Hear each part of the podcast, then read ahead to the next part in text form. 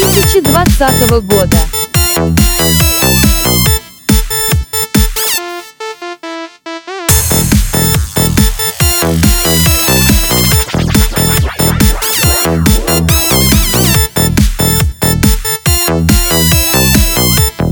Новосити. Ближе к успеху. Тау, тау.